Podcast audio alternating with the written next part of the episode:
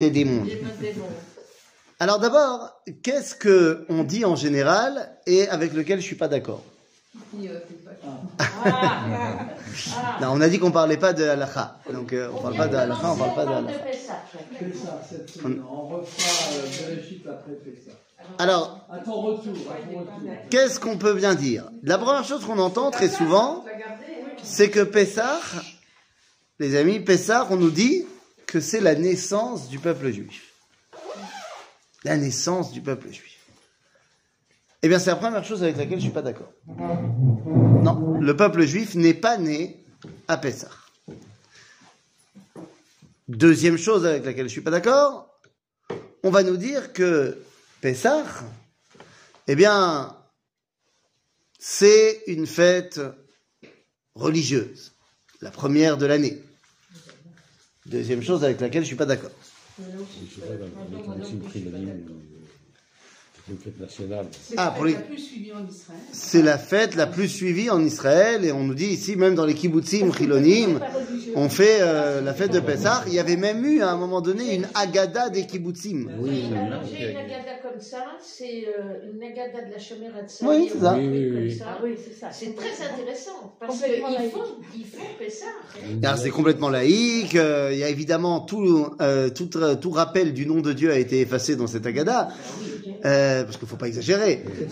Hein Il y a un minimum, Ils quand en font une fête plutôt agricole. Et ça devient une fête agricole, machin, bien sûr.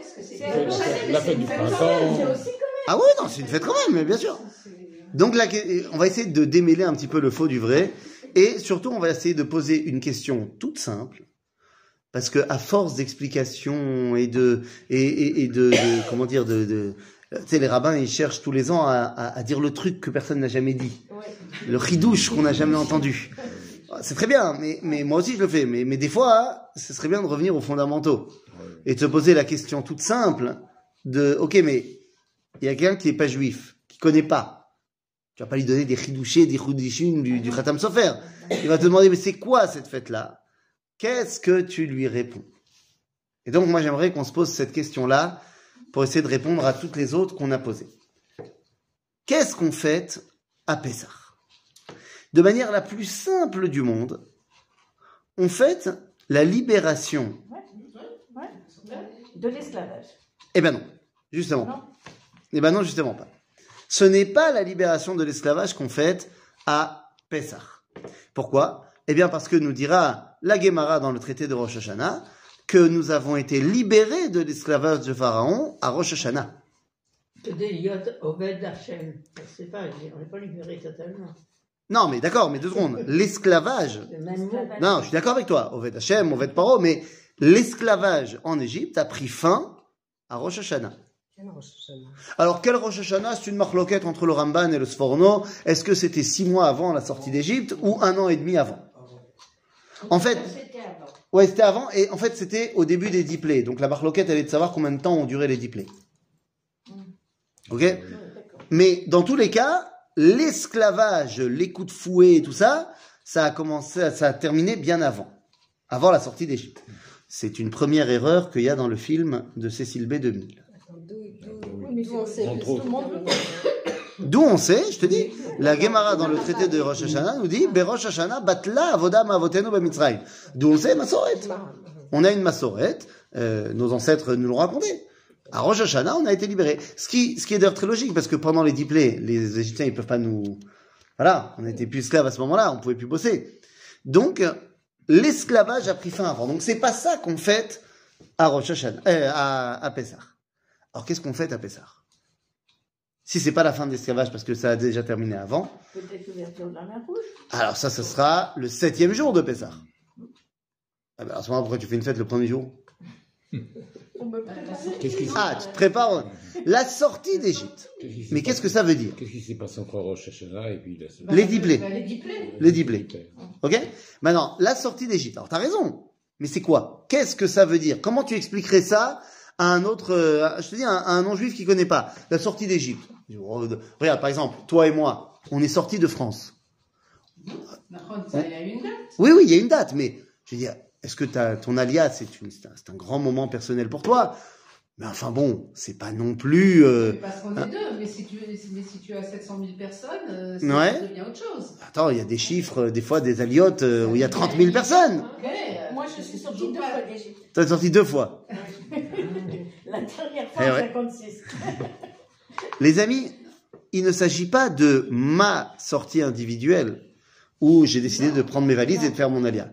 Il s'agit de la sortie. Hein On sort tous les ans. Oui, mais ça, on va y revenir parce que oui et non. Ah, concrètement. Oui, c'est vrai qu'on doit se voir, on doit se voir et se sentir comme si. Mais c'est comme si. J'imagine que tu as dans ta vie skié. Oui, Oui.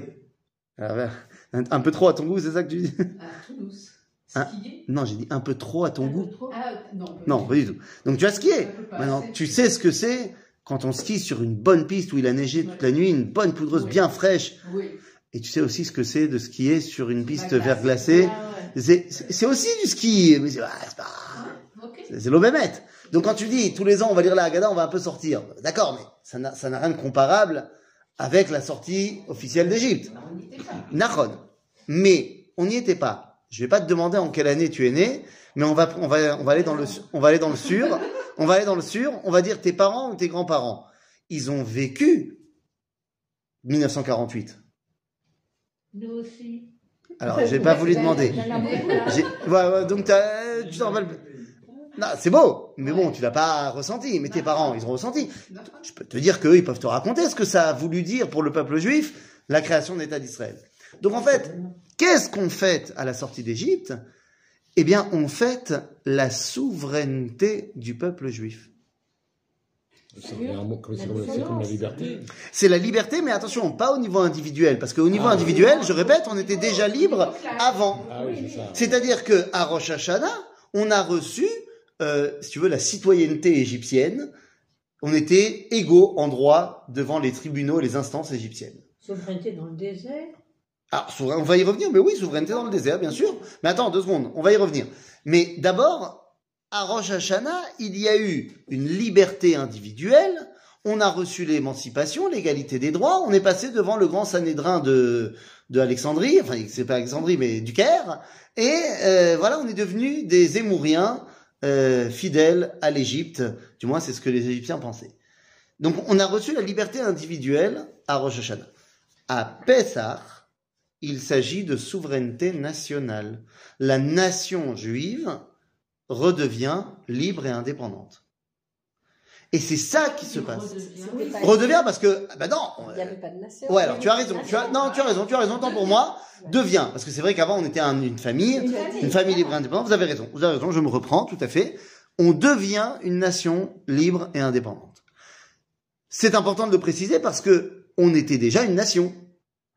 Parce qu'on aurait pu dire non, on n'était que des individus. Et donc c'est pour ça que je vous ai dit tout à l'heure, il y a des gens qui disent la- le peuple juif est né à la sortie d'Égypte. Non. Quand on prend le livre de Shemot, au début du livre de Shemot, Parachat Shemot, lorsque Pharaon change et que les, pro- les problèmes commencent, on est 80 ans avant la sortie d'Égypte, hein, à ce moment-là, Pharaon dit Yesh no am bene Israël rav ve'atzum mimenu. Il y a un peuple qui s'appelle les enfants d'Israël qui est plus nombreux que nous. Donc euh, venez, euh, euh, fais- faisons-leur des choses pour, pour, pour les Plus calmer. nombreux, plus nombreux. Bah, c'est ce que lui dit. Alors, est-ce que c'est dans les faits, on était plus nombreux, ou alors est-ce que c'est une- un effet d'optique? Mais tu nous avais dit que pour la souveraineté, ça voulait dire une armée, une monnaie. Alors attends, euh, deux secondes, deux secondes, deux secondes. On y vient, deux secondes. Euh, vous allez un tout petit peu trop vite. Tu, là, je prends les choses pas à pas à pas. Tu me dis on était plus nombreux, plus nombreux. Alors, je te dis, soit oui, soit c'est un effet d'optique. Soit oui, et là il faut revenir avec un, Non, av- av- avant de plus de bruit. Soit c'est vrai qu'on était plus nombreux, et à ce moment-là, ça s'explique par les, recherches ar- archéologiques qui nous, ont, qui nous expliquent une chose assez intéressante, c'est que, vous vous rappelez d'une époque où il faisait bon vivre pour un juif d'être en Égypte. C'était l'époque entre Yosef et Moshe. Et ce pharaon, proche de Yosef, qui a permis aux juifs de venir s'installer, tout ça, eh bien, ça correspond au niveau archéologique au XVIe siècle avant l'ère chrétienne, et ça correspond à l'époque où les Hyksos ont conquis l'Égypte. Ah oui. Ces Hyksos sont un peuple sémite qui ont chassé les Égyptiens de souche et qui se sont installés en Égypte. à l'époque de Moshe, les Égyptiens, les pharaons égyptiens, reviennent et chassent les les Hyksos. Et donc, il est possible qu'à ce moment-là, la nouvelle dynastie Ah oui. bah, pas très installée et leurs fidèles n'étaient pas très nombreux. Et donc à ce moment-là, on peut comprendre qu'ils disent les enfants d'Israël qui eux étaient très copains avec les Hyksos qu'on vient de rebattre. Eux, ils sont plus nombreux que nous. Et si jamais les Hyksos reviennent, ils se mettront avec eux. Ah oui. Donc c'est possible. D'un autre côté, il est possible aussi que non, les Égyptiens étaient bel et bien plus nombreux, mais la représentation juive était totalement disproportionnée par rapport à leur population. Comme on peut voir aujourd'hui, que ce soit, alors je sais pas si dans le monde entier, mais du moins dans les grands pays occidentaux, euh, moi, moi ça me fait toujours rigoler quand on voit en France le paysage audiovisuel français. Euh, je, je vais, je vais peut-être exagérer en disant que 50% des gens qui sont les animateurs, présentateurs, journalistes, c'est des juifs. Absolument.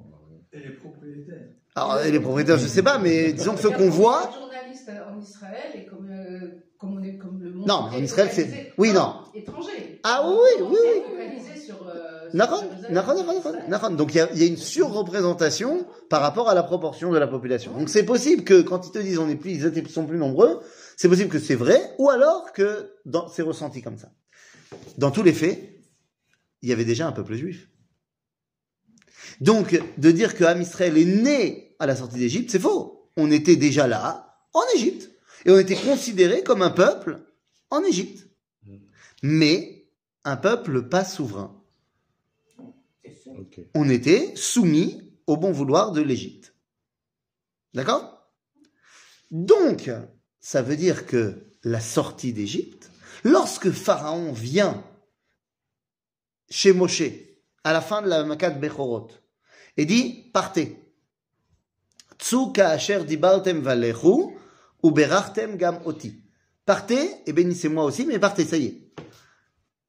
Moshe lui dit, non on ne part pas maintenant. On ne part pas comme des voleurs en pleine nuit. On partira demain matin. Mais si tu veux que la plaie s'arrête, eh bien, officialise notre libération. Et là, le Midrash va nous dire que Pharaon a ouvert un groupe WhatsApp avec toute l'Égypte et il leur a dit Itril parot sover veomer, c'est ce que nous dit le Midrash. Paro a crié, il a dit À l'époque, vous étiez mes serviteurs, mes sujets, pas forcément esclaves. C'est-à-dire que monsieur égyptien, il est Eved Paro, quoi qu'il arrive. Donc vous étiez mes sujets. Et maintenant, vous êtes indépendants. Donc vous devenez les sujets de Dieu. Et c'est à vous de dire le Hallel. Alléluia, Alléluia, Hashem. C'est parce qu'il a dit ça à minuit que nous, on a l'habitude de dire le Hallel le soir de Pessah. Parce que le premier Hallel a été dit par Pharaon, ou du moins, il n'a pas été dit par Pharaon, mais il nous a dit à nous de le dire le soir. Parce que c'est à ce moment-là qu'on a été libéré au niveau national. Ce qui m'amène à dire que le Hallel est une fila qu'on dit lorsqu'on sort, mais avec doute, le chérout, pas au niveau individuel. Lorsqu'on sort de l'esclavage, du moins de la soumission à la libération, au niveau collectif. C'est pour ça qu'on ne le dit pas à Purim. Parce qu'à Purim, on est resté les sujets d'Achashverosh à la fin de la Megillah. Donc on ne peut pas dire le Hallel. Mais à Pessah, oui. Mais à Hanouka, oui. Parce qu'on s'est libéré de l'emprise des Grecs, donc voilà. Et à Yom HaAtzmaut, bien sûr. Parce que nous sommes libérés de l'emprise des nations et nous avons créé notre, notre État indépendant. Je pose une question. Oui. Depuis tout à l'heure. Je t'en prie. je garde ma petite idée. Mais pourquoi là, nos pharaons les aurait pas je, je suis, je suis ton idée. Qu'ils étaient déjà libérés, que le truc, ils étaient euh, des sujets, mais plus des esclaves, etc. Mhm. nation. Pourquoi il les a pas laissés sortir? Quand? Pourquoi il y a toute cette histoire des Mais parce que Mais mon ami, je vais te donner une réponse purement historico-historique. Il se trouve qu'avec euh, des gens que tu connais peut-être autour de cette table, je vais euh, partir dans un pays euh, qui a accueilli les Juifs lorsqu'ils ont été expulsés d'Espagne. Ils ont accueilli tous les Juifs, ils étaient très contents. Ça a duré très longtemps puisque ça a duré cinq ans. Et puis au bout de cinq ans, hein, ça fait pas longtemps, hein, tu dis. Beaucoup. Au bout de cinq ans, comme Monsieur le Prince du Portugal voulait, enfin Monsieur le roi du Portugal voulait marier son fils, et qu'il voulait le marier avec la fille d'Isabelle la catholique, madame lui a dit, il n'y a pas de problème, mais il est hors de question qu'il y ait des impies chez toi. Donc où tu les dégages, les juifs, ou tu les convertis. Et le Portugal décide à ce moment-là de faire quoi? De chasser pas du tout. Ils font passer le message à tous les juifs du Portugal. Vous avez deux jours pour vous présenter dans tous les ports du Portugal. Il y aura des grands bateaux de, de, de- pour vous dégager d'ici et vous partirez. Et au bout de deux jours, ben, les juifs sont, sont- se retrouvent sur les, les ports du Portugal et ils pensent qu'ils vont partir seulement. Quelle leur surprise Il n'y a pas de bateau. Et au lieu des bateaux, il y a des prêtres qui sortent de partout et qui leur balancent de l'eau et qui leur disent voilà, vous êtes convertis, vous êtes chrétiens. Pour la loi chrétienne, bon. vous êtes chrétien. Mais monsieur roi du Portugal n'en a absolument rien à faire qu'il soit vraiment chrétien ou pas. C'est juste pour finaliser le mariage. Et je veux surtout pas que mes juifs s'en aillent. Business is business. Une communauté riche, une communauté impliquée, une communauté qui produit. J'ai envie qu'ils partent. J'ai pas du tout envie qu'ils partent. Toute ressemblance avec un cas euh, actuel ou antérieur serait purement fortuit involontaire. Tu comprends que Pharaon, bien sûr qu'il veut pas que les Juifs ils s'en aillent. Staline non plus, il voulait pas que les Juifs ils s'en aillent. Non, non, non. Birobidjan, non? Eh ben, Birobidjan, c'est en Russie. Ah, bah oui. Ça fait partie de l'URSS, les amis. Il est hors de question qu'ils s'en aillent. La France, sans les Juifs de France, et puis la France, C'est la République. avait dit Emmanuel Valls. Ou Manuel, je sais pas. Manuel. Manuel Manuel. Chez alors. Tu comprends? C'est pas nouveau. C'est-à-dire, sauf qu'il y a un moment donné où on nous expulse. À la fin. C'est-à-dire, donc ça veut dire que En Malasot, Pessah, c'est tout simplement la souveraineté du peuple d'Israël. C'est la libération nationale, donc en français on appelle ça la souveraineté du peuple juif. Nous devenons un État souverain. Et là, ta question arrive. Tu dis, bah attends, un État souverain dans le désert? Et tu renforces en disant, bah pour ça, il faut une monnaie et une armée. Armée. Eh, nous dit le Rambam dans Ilchot Gzela Aveda, comment est-ce qu'on détermine une malchoute, donc une souveraineté Celui qui a le monopole de la monnaie et de l'armée. Bon, alors la monnaie, ça n'existe pas à l'époque. C'est-à-dire que les pièces de monnaie, c'est trop tôt encore. Mais comment est-ce que tu détermines la monnaie Shalom. Excusez-moi de vous déranger. hein. Faites comme si j'étais pas là. hein. Il n'y a pas de problème. Donc la monnaie, si tu veux, c'est venu plus tard. À cette époque-là, il y a des, il y a- on paye, il y a du troc, il y a des gens, non, il y a, il y a, il y a, de- il y a des matériaux. On paye avec de l'or, machin, mais il n'y a pas la monnaie. Donc on peut pas encore, euh, voilà, on peut pas encore euh, faire une, faire des pièces de monnaie et tout ça. Pour ce qui est de l'armée, ah bah on a. Puisqu'on s'est battu. Bah, on s'est battu contre Amalek juste après. Que tu regardes dans le livre de Vaïkra euh, et euh, lorsqu'on fait un mifkad, ou alors euh, dans le livre de Babidbar, on te dit comment est-ce qu'on compte? Kol Yotze Be Israël. Donc si tu veux, l'armée, elle est là. Elle n'est pas encore très entraînée, elle n'est pas encore. euh, euh, mais on a une armée, c'est-à-dire qu'on est, oui, euh, une nation. On a une nation sans territoire fixe. C'est vrai. Mais c'est pas les seuls, et c'est pas nécessaire. Et c'est pas nécessaire au niveau de la halakha. C'est pas nécessaire d'avoir un territoire pour être une nation indépendante.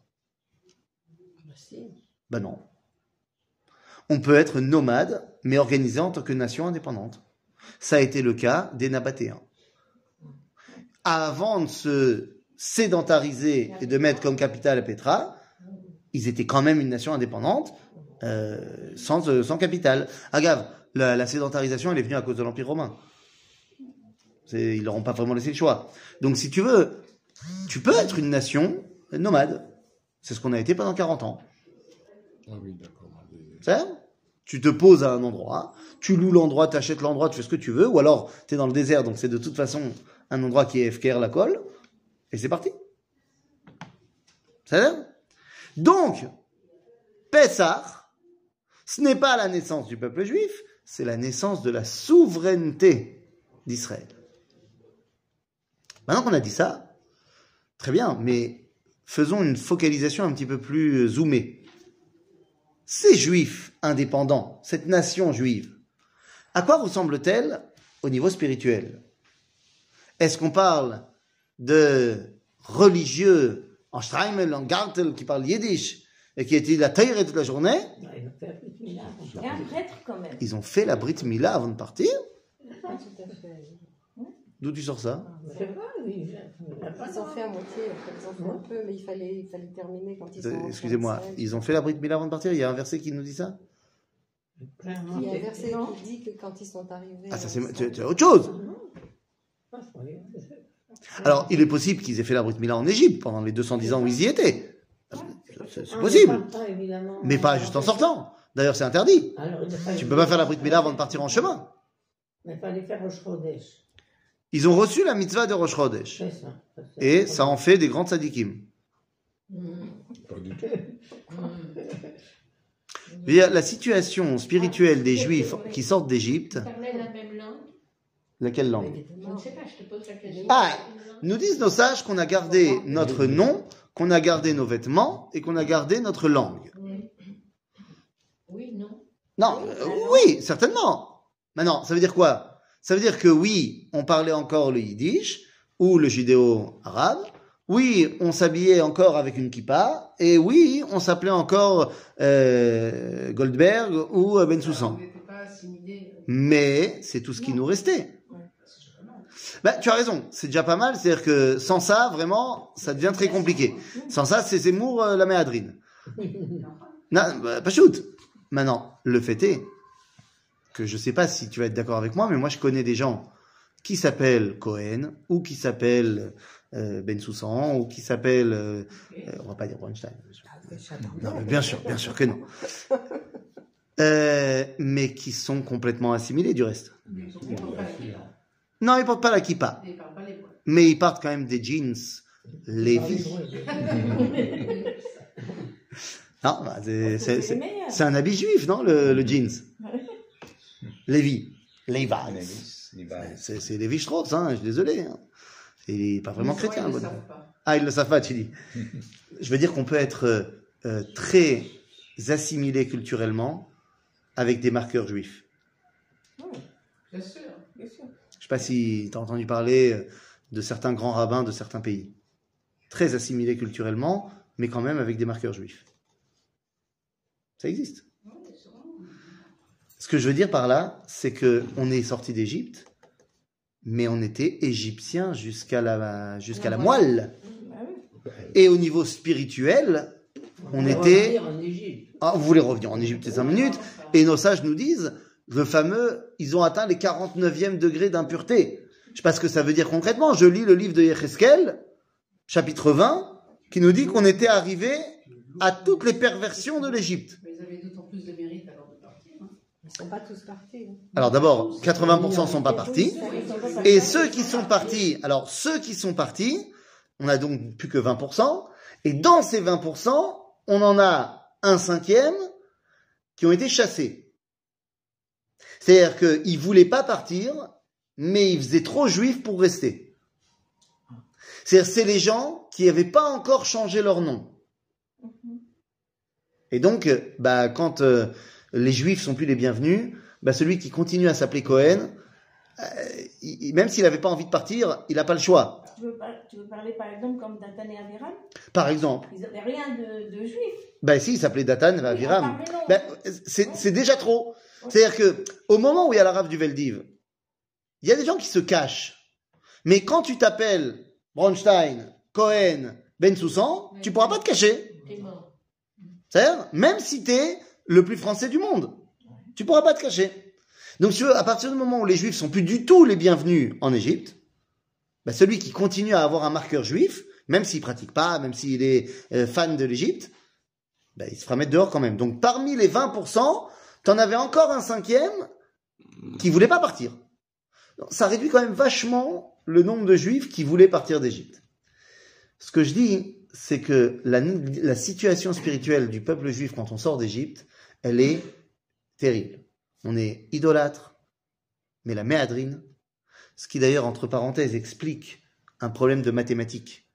Quand on va faire le décompte des Bnei Israël et le décompte des premiers-nés qu'il y a dans le peuple juif, après être sorti d'Égypte. Et ça marche pas. Il y a trop peu de premiers-nés par rapport au nombre de juifs. Ça voudrait dire que chaque famille a minimum 16 enfants. C'est, c'est, ça sonne pas possible. Il manque des premiers-nés. Femme, ça n'existe, ça, ça joue pas. Et- et- Non, non, mais même en, en termes de premiers-nés, en termes de statistiques, c'est, c'est, c'est très bizarre. Alors, mais si elles ont 16 enfants, et, et alors toutes n'ont pas d'enfants Non, pour arriver à faire correspondre le nombre de premiers-nés par rapport au nombre de la population. Donc ici, il manque des premiers-nés. Et peut-être que c'est parce qu'ils les ont massacrés en sacrifice. C'était monnaie courante également en Égypte de sacrifier le premier-né. Et on est, d'après Yecheskel, tombé dans toutes les perversions de l'Égypte. Donc il y a fort à penser qu'on faisait aussi de l'idolâtrie. C'est pas quelque chose qui nous surprend. À l'époque du premier temple, on était encore idolâtres. Et on faisait la Avodazara du Moller, où on sacrifiait nos premiers-nés aussi. Donc ça veut dire que quand tu parles du peuple juif qui sort d'Égypte, c'est pas des gens qui étudient le Dafyomi. Quand est-ce qu'on va recevoir la Torah? Bah, beaucoup plus tard. À Shavuot. Et encore, à Shavuot, on va pas vraiment recevoir la Torah, on va entendre la parole divine. Et puis après, il faudra attendre encore 40 jours, 40 jours et 40 jours pour finalement, à Yom Kippour, recevoir la Torah. Un an et demi plus tard. Non, qu'est-ce que je raconte? Euh, Sept mois plus tard. C'est c'est pas tout de suite. Et est-ce que, une fois qu'on a reçu la Torah, ça y est, on est devenu des bons tzadikim? Il y a qu'à voir le livre de Bamidbar. Bien sûr que non. Non, puisqu'il doit, il doit enseigner. Moshe doit enseigner. On l'enseigne, et puis est-ce qu'on la respecte une fois qu'il nous l'a enseigné? Sortaient des Je dis pas qu'ils ont pas de mérite, je suis pas en train de les remettre, en- je suis en train de dresser pour l'instant une photo de la situation. Mais ceux qui sortaient d'Égypte ne savaient pas, c'est c'est Dieu qui les a fait sortir d'Égypte. Et non, euh, non, malheur, non. Bah non, ils savaient pas. Ils ne savaient pas. Ils savaient pas. Justement, ils pensaient que c'était Moshe. Il n'y a que nous qui le savons quand on Ah bah dit nous on est après coup. Euh, Nous on est après coup. Mais eux, ils voient qu'il y a tout le temps un intermédiaire qui s'appelle Moshe. C'est ça. Ça Maintenant, pourquoi je dis ça? Parce que là, je prends une photo. Je, je remets pas en cause leur mérite. Ils ont une mérite, hein, ce que tu veux. Mais la photo des Bnei Israël qui sortent d'Égypte, elle est pas religieuse. C'est-à-dire Il faisait quoi Aaron alors pendant ce temps-là euh, en Égypte? Il était bien prêtre. Ah, il y avait... Non, il n'était pas encore prêtre. Il n'était pas prêtre? Non, il n'était pas encore prêtre. La Keuna, ça va être que dans le livre de Vaïkra. Pour l'instant, il est Lévi, il fait partie de la tribu de Lévi, il est le fils de Amram, donc certainement un des dirigeants. Quand, on fait, quand ils font le sacrifice du veau d'or, il dit que c'est son travail de, de faire ce que le peuple Parce veut. qu'il a été mis en place comme chef du peuple en attendant que Moshe revienne. Ah, voilà. Mais pas, mais pas en tant que Cohen, en tant que chef du peuple. Ah, d'accord. Mais il y a fort à penser que... qu'il y avait des Égyptiens qui auraient pu partir avec. Bah, on- il y en a qui sont partis avec. Le RF Rav, ils sont partis avec. Il y en a qui sont partis avec. Mais eux, ils partent pour une autre raison. Ils partent parce qu'ils sont fans de Moshe. C'est ça. Et c'est marqué noir sur blanc. Moshe gadol me'od be'ene Mitzrayim ou be'ene ha'am. Il y a plein d'Égyptiens qui ont été euh, subjugués par euh, le franc-parler de Moshe. Oui, mais donc c'est pas une question de religion. Non, non, bien sûr. chez le pharaon aussi. Chez le pharaon, non mais Moshe aussi, c'est pas n'importe qui. Mais bien sûr. Donc, tout ça pour dire que si je prends une photo des- de l'état des Juifs à la sortie d'Égypte, elle n'est pas du tout religieuse, cette photo. Alors, on va apprendre petit à petit et à un moment donné, on va devenir. Mais pourquoi je dis ça? Parce qu'aujourd'hui, on entend que. Comment est-ce que vous pouvez parler de Géoula? À Yom HaAtzmaut Regardez, l'État d'Israël a été créé par des gens pas religieux. Les gens n'étaient pas religieux. Et franchement, tu peux pas dire que ça, c'est. Mais les amis, les Juifs, si tu prends une photo des Juifs qui sortent d'Europe et qui arrivent créer l'État d'Israël, mais la photo est déjà, un, beaucoup plus religieuse que celle ceux qui sont sortis d'Égypte. Parce que Ben Gurion, on peut dire tout ce qu'il veut, il n'est pas idolâtre. Il n'est pas idolâtre. Il n'est pas idolâtre.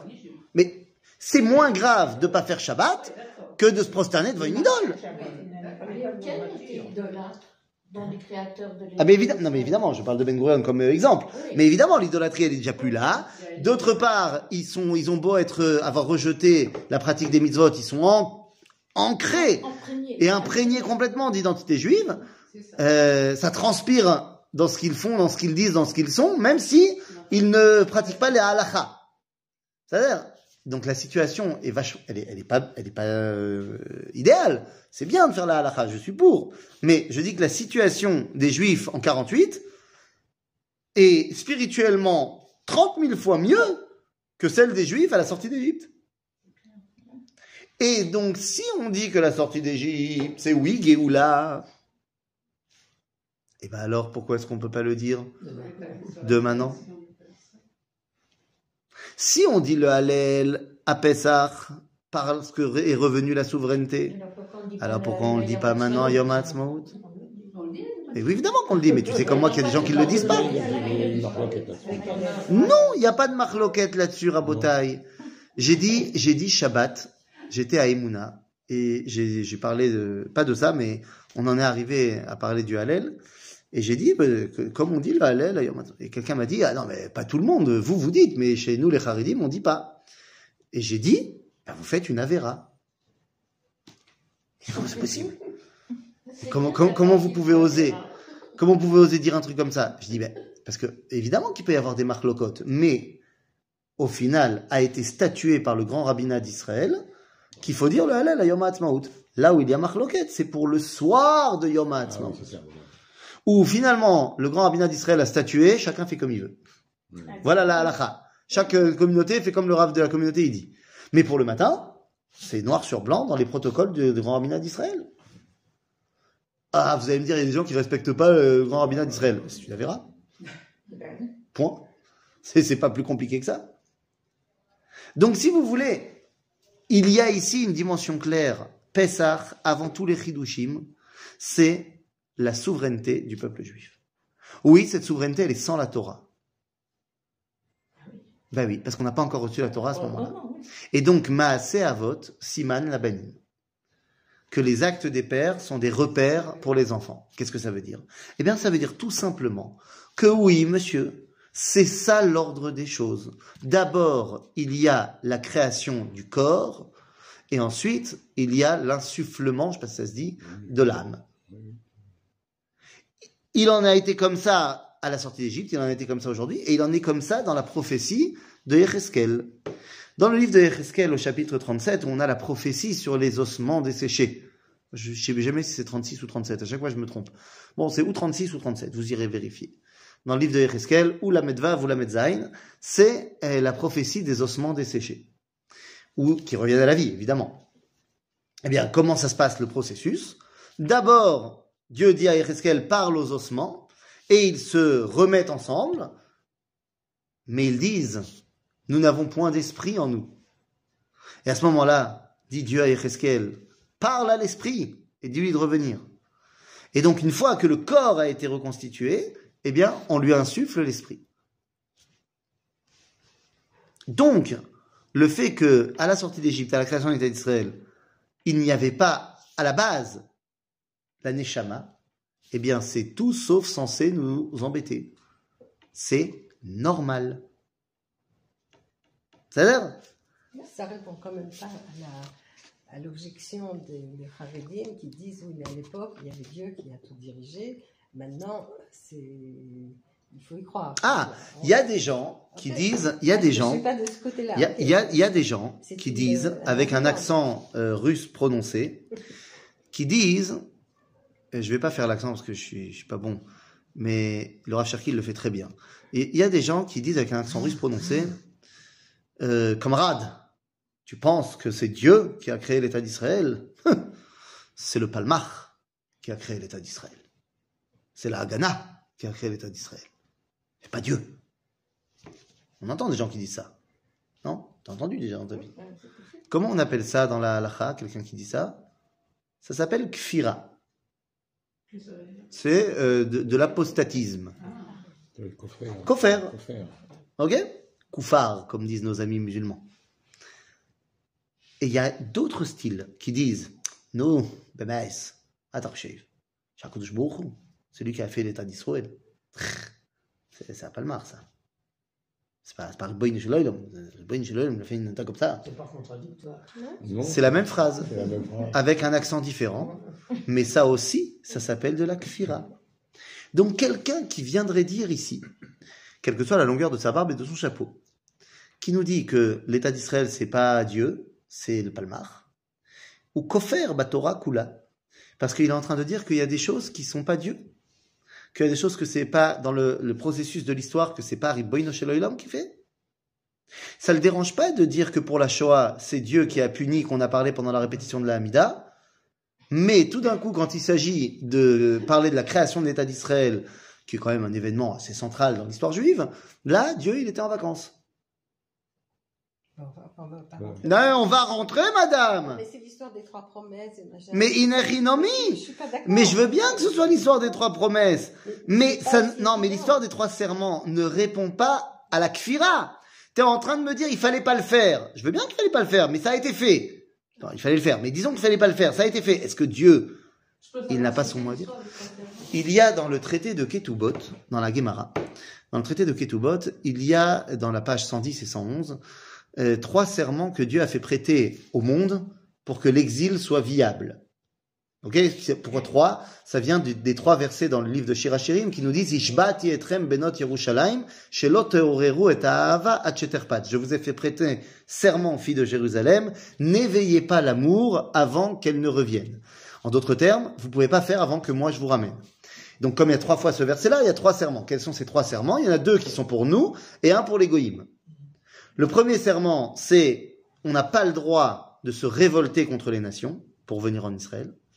Deuxième serment, on n'a pas le droit de monter en force, c'est-à-dire militairement, de conquérir la terre d'Israël. Troisième serment pour les nations, on n'a pas le droit, enfin eux, ils n'ont pas le droit de nous asservir trop. Ok, ça ce sont les serments. Je veux bien qu'il y ait des serments, mais d'abord, un, disons qu'ils sont encore valides. Ils sont plus, mais disons qu'ils le sont. Si ça s'est fait, est-ce que c'est pas là la main de Dieu? Deuxièmement, de toute façon, les serments ne sont plus valides, puisque nous a dit le Rav Meir Simcha Cohen de Dvinsk, le Meshech Chochma, en 1917, avec l'impulsion également du Chafetz Chaim, lorsqu'ils entendent parler de la déclaration Balfour, ils disent, eh ben voilà, les serments sont tombés, puisque les nations nous permettent de revenir. Et viendra après ça le Rav Herzog et le Rav Meir Hayuziel, les deux premiers grands rabbins d'Israël, Ashkenaz et Sepharad, qui vont dire le troisième serment, qui était que les nations ont le droit de nous asservir, mais pas trop. On dit pogrom si, po- pogrom sham, pogrom sham, saïder, maïle, shoah, trop tard, vous avez dépassé les bornes. Donc dans tous les sens, il n'y a plus de serment. Et donc ça veut dire qu'il est évident que ce qui est en train de se passer, c'est Retzon Hashem. Un kéma, un, un Torah. Donc évidemment, comme tu le dis très bien, Imen Kemach en Torah, si on n'a pas de corps, il n'y a pas de Neshama. Donc tout ceci explique pourquoi est-ce que la Géoula, que ce soit à l'époque de l'Égypte ou à notre époque, a commencé par une résurrection du corps, une résurrection de la nation, avant la résurrection eh bien, de euh, la spiritualité. Ah, Certains diront, ouais, j'entends bien, mais il y a quand même une euh, faiblesse à ton argumentaire. Certes, à l'époque, on était tous pourris, sauf Moshe. On avait un Moshe. Aha Face à Moshe, tu vas mettre qui? Tu vas mettre Ben Gurion? Ben, Moshe, c'est quand même un tzaddik. Nachon. Et c'est pour ça que, à côté de tous les responsables politiques depuis la résurrection de l'idée nationale jusqu'à la concrétisation, eh bien, il y avait les Gdolé Olam qui étaient à côté. Comme par exemple, eh bien, le Rav Shmuel Moaliver, qui a donné sa bracha à Herzl, le Rav Reines, qui était considéré comme un des plus grands de la Hongrie, euh, de, de, de, l'Europe de l'Est, Euh, le Rav Kook, je ne sais pas si vous avez entendu parler de lui, ça euh, qui ont euh, été bad bebad, yad beyad, à côté de la résurrection nationale, qui ont dit, mais, mais oui, voilà le stempel. C'est le stempel de cachérisation. C'est ça qu'il faut. C'est ça qu'on attendait depuis 2000 ans. Donc voilà. Et dernier, des gens diront, non, c'est faux. Tu vois bien. Tu vois bien que tes rabbins là que tu cites, ce n'est pas une preuve, puisque plein de gens ne les ont pas écoutés. Alors que Moshe, tout le monde l'a écouté. Non. Bah non. Bémet. Il était aussi Ishmael Rama. Non, mais avant ça, les religieux, ils ont écouté Moshe? Ah, qu'est-ce que ça veut dire les religieux? Toi, Je te rappelle de ce midrash fantastique? Lorsque Moshe est arrivé, Midrash Tanhuma, fantastique. Il est arrivé, il a dit voilà, Dieu il m'a envoyé, j'ai donné le code, euh, Eye Shlachani Elechem, ce que tu veux. C'est ce que les, les Juifs ils répondent à Moshe? Pour qui tu prends? Non, non, pour qui tu te prends, c'est bon, il a montré, j'ai été envoyé par Dieu. Mais c'est des religieux. Alors qu'est-ce qu'ils répondent les religieux? Ils disent les trois serments. Les trois serments. Ah, ils disent pas les trois serments, mais ils disent pareil, ils disent c'est pas le moment. C'est trop tôt. Arrête, Dieu, il a dit à Abraham 400 ans. 70. On n'est que 210 ans en Égypte. Donc c'est pas possible que ce soit maintenant la Géoula, c'est trop tôt, on reste en Égypte. Tu connais euh, Non, faut pas encore venir, faut attendre le Mashiach. Tu connais ça? Non, faut attendre le Mashiach. Non, c'est trop, c'est pas encore. C'est bientôt, c'est pas encore. Eh ben tu vois, c'est pas nouveau. À l'époque de Moshe aussi, il y a des gens qui n'ont pas voulu. La preuve, tout le monde n'est pas sorti. Et la preuve, tout le monde n'est pas sorti. Et même parmi ceux qui sont sortis, il y en avait beaucoup, mais alors beaucoup, qui étaient ce qu'on appelle Noudnik. C'est quoi Noudnik pour euh, qui est-ce qui va garder les magasins Pourquoi Alors euh, voilà, très bonne traduction du mot Noudnik, des, des, des, des chieurs. Très bonne traduction, euh, littérale, voilà. Pourquoi ils étaient Noudnik Parce qu'ils étaient juifs. Qu'est-ce qui se passe le septième jour de Pessah On est devant la mer? Ouverture de la mer, fantastique. Cécile B2000. Les effets spéciaux de la Universelle, incroyable. Moi j'ai été à Universal. J'ai été extrêmement déçu par les effets spéciaux. C'est- une fontaine quoi. Ok. Mais sauf que pas dans le film. Maintenant, revenons dans la réalité. Dieu, il ouvre la mer. Waouh, la folie. Bah, forcément, les Juifs, ils vont tout de suite passer. Non Moshe leur dit dans les de Shimoni, il leur dit comme ça. Il leur dit Kumu Ivrou. Les Juifs, ils disent quoi? Ils disent Oh, bah, eh oh, eh oh, eh oh, eh oh, pas fait, pas. Eh, j'ai des nouvelles chaussures en, en daim égyptien. Donc, excuse-moi, il y a encore de l'eau. Moi, je passe pas si c'est encore mouillé. Très bien. Moshe, il a dit Hocus pocus, c'est devenu sans sec. eau. Alors, non, pas encore sec. Alors, là, c'est- il n'y avait plus d'eau. Il n'y avait plus d'eau. Ça avait plus d'eau du tout. Elle dit Kumu Ivrou. Humide. Elle dit Eh, il y a de la boue. Eh oh, eh oh, oh. Ça, c'est les Hein Alors Moshe il a dit hop, c'est devenu sec. Boue. Kumu, Ivrou. Elle dit Eh oh, il y a des rochers, il y a des trucs, c'est pas. Eh, tu crois que j'ai l'âge de crapahuter, moi? Pas de problème. Voup Il leur a fait une route goudronnée, toute droite. Kumu, Ivrou. Elle dit Ouais, mais eh, moi, je veux bien, mais. Enfin, La on merde va, on avoir faim. On va avoir faim. Ah, pas de problème. Des arbres qui viennent avec des fruits. Tout le chemin. Kumu, Ivrou. Elle dit, ah oui, mais il faut boire un petit coup de temps en temps. L'eau, elle est salée. Elle dit, ah, très bien. Et des fois, j'ai absolument pas de difficulté à faire ça. Qu'est-ce que je te dise? Oui. Qu'est-ce que tu veux que je te dise? Heureusement, heureusement, qu'il y a toutes les opinions parmi nous. Ouais. ouais. et donc, eh ben finalement, tu vois que la sortie d'Égypte, et à l'époque et aujourd'hui, c'est du kiff kiff bourrico. Il s'est passé exactement la même chose. Donc très bien. Alors n'essayons pas de transformer la fête de Pessah en quelque chose qu'elle n'est pas. La fête de Pessah n'est pas la prise de conscience spirituelle de Dieu comme étant le maître du monde. Ça, ça sera à Shavuot. La fête de Pessah n'est pas la prise de conscience que on va rentrer en Eretz Israël. Ça, ça se fera à Sukkot. Pessah, c'est la fête où on a retrouvé une souveraineté nationale. Est-ce qu'on savait exactement quoi en Pessah, c'est le début du peuple juif indépendant. Et c'est entre ses mains de savoir ce qu'il va faire de cette indépendance. Eh bien, Maaseh Avot Siman Labanim, en 1948, nous avons retrouvé notre indépendance, et ça fait 74 ans qu'on essaye d'apprendre comment utiliser cette indépendance à bon escient, de manière démocratique. Des fois, on fait des bons choix, des fois, on fait des mauvais choix, mais au moins, c'est nos choix. Ouais, au moins, c'est nos choix. C'est nos choix. Et donc même quand on fait des mauvais, eh ben on peut les corriger. Et Bezrat Hashem, on finira par faire des bons choix et on amènera notre fête de Pessah à un niveau encore supérieur. Euh, Bimera Beyamenu. Amen. Amen, amen.